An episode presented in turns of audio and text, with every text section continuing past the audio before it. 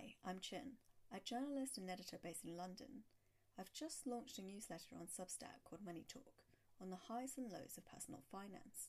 It's the first time I've ventured into writing about money in more than a decade as a journalist. You may have seen my byline in food and travel articles for CNN, Lonely Planet, The Independent and many others in the past. But it's the first time I've written about money, and it's the first time I'm using newsletters as a medium. So in this accompanying episode, I'm going to talk about why I've decided to pivot to money and why I've decided to pivot to the medium of a newsletter. And I'm also going to talk about what Money Talk is all about and also what I'm planning to cover in future. So first, let me talk about why I'm going down the personal finance route. The last couple of weeks have been a bloodbath in the journalism industry. Hundreds of people have lost their jobs from top-tier publications, and it's a situation that's not going to improve for some time. I've been lucky so far. I'm currently on furlough from my day job as a travel editor. It means for now, I still have an income. But furlough is also a holding pattern of uncertainties. The longer the limbo, the greater the anxiety, and the harder it is to keep the worry from seeping in. There's no guarantee that I will have a job to return to when the furlough scheme ends. And even if I do get to go back to work, my job is on a maternity leave cover, which means there's a prescribed endpoint in sight. So for me, the road ahead looks pretty bleak. But why personal finance? Well, you probably think money is a leap from fluffy subjects like food and travel.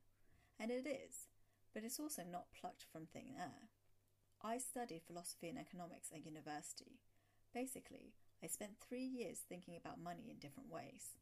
While most of my peers went on to think about money for a living, I took a tangent into journalism. I haven't stopped thinking about money though. If anything, being a journalist, it reinforces the importance of being savvy about money. Freelancers divide their time between feast and famine. You can't underestimate the importance of building up a financial buffer for the fallow periods. That is, if you can. And it's doubly important in an industry where you might not get paid until a year later for your work. Even in travel journalism, you end up writing on the peripherals of personal finance. How to get a holiday refund, for example, or what your options are for travel insurance. So Money Talk isn't a preach about what you should be doing with money you don't have. It's about your options, what they are, and how you can make the most of them. For me, it's also a way to explore how I can shore up my own finances. Should I be merging my pension pots, for example? And is there any point in saving when banks have lowered interest rates to less than 1%? So those are some of the subjects I'm going to cover in Money Talk. But now let me explain why I've chosen the medium of newsletters. I've been thinking about newsletters for some time. I've seen some great ones around. Sharmese Williams' Freelance Writing Jobs comes to mind, but there are many other brilliant ones. But some things have put me off. First, I already have a couple of blogs. In Pursuit of Food and Culture Explorer if you're interested. They're now largely neglected because I simply don't have the time to writing them for more than a couple of times a year. So how is a newsletter any different? Second, newsletters feel weirdly retro. They're like the dinosaurs of the 90s that people automatically banish to spam. So will anyone actually want to read mine? Third, and this is slightly related to the first issue, what do I actually have to say? And then in a spot of late night browsing, I found this post on Substack. It's on what's next for journalists. It really resonated with me because of what was happening in the journalism industry, and it also dispelled some of the worries I had. Substack lets you monetize your emails and posts on a subscription basis, meaning this could actually turn into a day job. I did a late night Google of Substack's credentials, and it seemed to stand up. Don't get me wrong, it's still a gamble, and you have to really deliver quality to get paying subscribers, but the fact that people are interested in getting newsletters is promising. It also echoes what Tim Grahl said in his book, Your First 1000 Copies, about the personal connections you have with your readers when it comes through an email format. As for what I have to say, the pivot solved that issue. I religiously devour personal finance content because I have a lot of questions about what to do with my own money and how I can shore up my own financial future. It's really the smart thing to do if you don't have, say, a trust fund, big inheritance, or a spouse to fall back on. But there are a lot of questions that aren't answered to the degree of detail I want. These are the ones that I will try to answer in Money Talk. The internet is noisy, so I also want to curate the most important money news each week for my audience. And the bonus is, it doesn't clash with my day job the way that my blogs do. I don't have to think about whether the words I'm writing will make more money elsewhere than on my blog. So how does Money Talk work for readers? Well, there are two separate subscription options, each offering slightly different content. As part of the free subscription, you get an ad hoc email alert, the MT alert, and it's basically an email that you might want to action.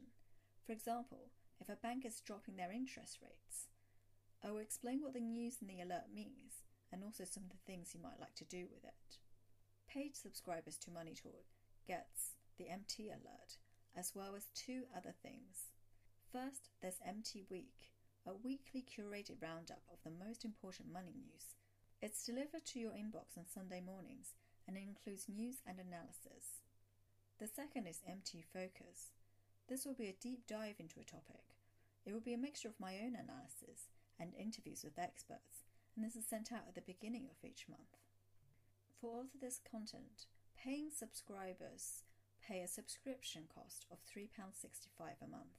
It's basically the price of a fancy coffee. I bet you're thinking, is this podcast just about promoting this Money Talk newsletter? Well, yes and no.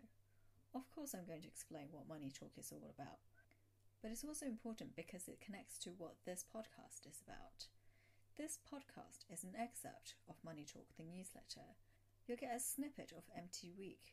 That's the weekly curated roundup of the most important money news. Unlike paying subscribers, you won't get the full list of money news. However, you will get the most important news of that roundup, but a few days later. And this content is completely free, and there is absolutely no obligation for you to sign up to the newsletter at all. You can subscribe to this podcast and keep those snippets streaming through your ear. You can also look up Money Talk on Substack. Just Google it. Okay, so you want to know why the hell people would want to sign up for Money Talk, and why would people pay for it? Well, here's what you can get from Money Talk that you can't get from other websites.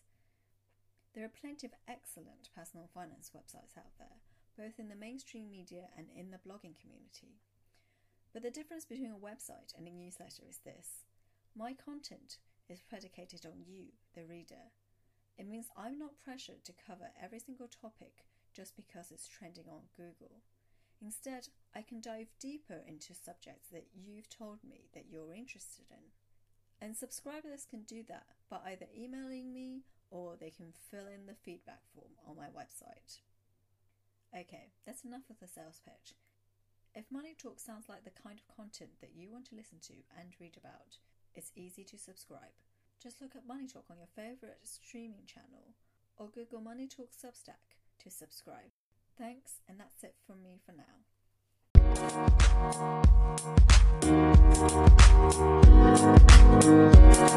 now.